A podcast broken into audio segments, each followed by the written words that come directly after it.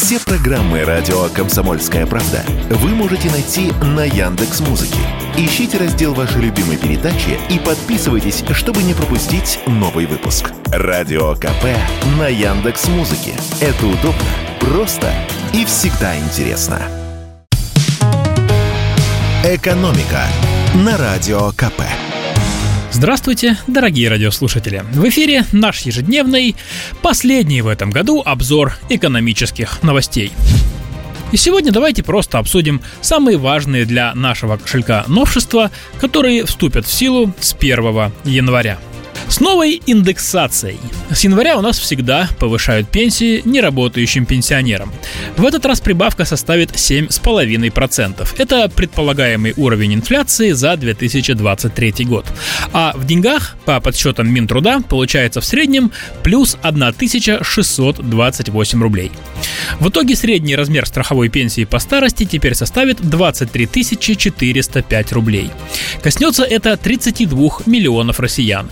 Часть из них проиндексированную январскую пенсию уже получили. Из-за праздников ее начали переводить и выплачивать в конце декабря. А еще с 1 января увеличится минимальный размер оплаты труда. Причем очень существенно, сразу на 18,5%. И теперь федеральный МРОД составит 19 242 рубля. Напомню, в уходящем году было на 3 тысячи меньше. В некоторых регионах эта цифра будет больше общероссийской. По закону субъекты федерации могут устанавливать свой минимальный размер оплаты труда выше федерального, а вот ниже нельзя. Вот несколько примеров. Минималка в Москве составит 29 389 рублей. В Санкт-Петербурге 27 847 рублей.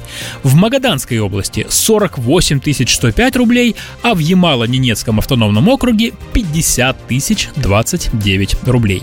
Меньше минималки платить сотруднику, который занят полный рабочий день, нельзя. Также от минимального размера оплаты труда зависят и некоторые социальные выплаты, например, больничные и пособия по беременности и родам, а также отпускные и командировочные. Слову, некоторые социальные выплаты будут проиндексированы позже, с 1 февраля. Это, например, материнский капитал, минимальный размер пособия по уходу за ребенком до полутора лет и единовременное пособие при рождении ребенка. Также с 1 января на 7,5% повышается и размер прожиточного минимума. В среднем по России он составит 15 453 рубля. Он также влияет на размеры пособий, только уже других. Частности, от прожиточного минимума зависит размер единого детского пособия. Его выплачивают семьям с невысокими доходами, где есть дети до 17 лет и нуждающимся беременным женщинам. Для семей размер пособия привязан к детскому прожиточному минимуму в регионе.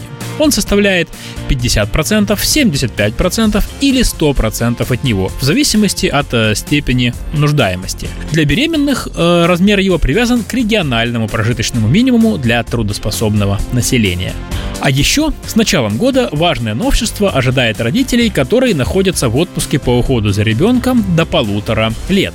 Теперь, если мама досрочно вышла на работу, за ней сохраняется право на пособие, которое составляет 40% от среднего заработка до детского отпуска. То есть можно получать одновременно и зарплату, и ежемесячное пособие. Его в любом случае будут платить, пока ребенку не исполнится полтора года. Раньше было возможно что-то одно. Либо получаешь пособие, либо зарплату.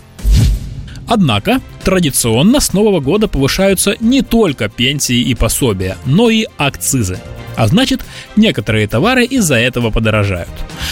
Наступающий год исключением не станет. Акцизы практически на все, что ими облагается, вырастут в основном на 5%, а на алкоголь и курево еще больше. Но есть детали. Повышение это в следующем году будет разбито на несколько этапов. И вот, например, акцизы на вино, шампанское и крепкий алкоголь увеличатся только с 1 мая. А вот на курево акцизы вырастут уже с 1 января. Акцизы на сигареты и папиросы, а также на табак для систем нагрева поднимутся примерно на 8%. А вот на жидкости для электронных систем доставки никотина акцизы поднимутся более чем в два раза, до 42 рублей за миллилитр. С 1 января повышается и минимальная цена пачки сигарет. Было 119 рублей, а с 1 января станет уже 129 рублей.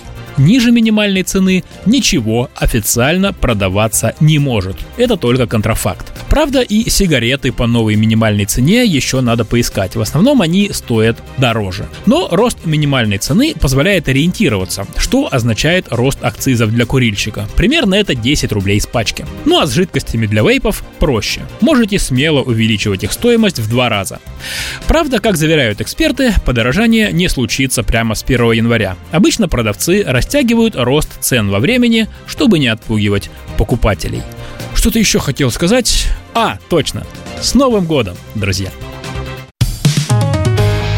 Экономика на радио КП.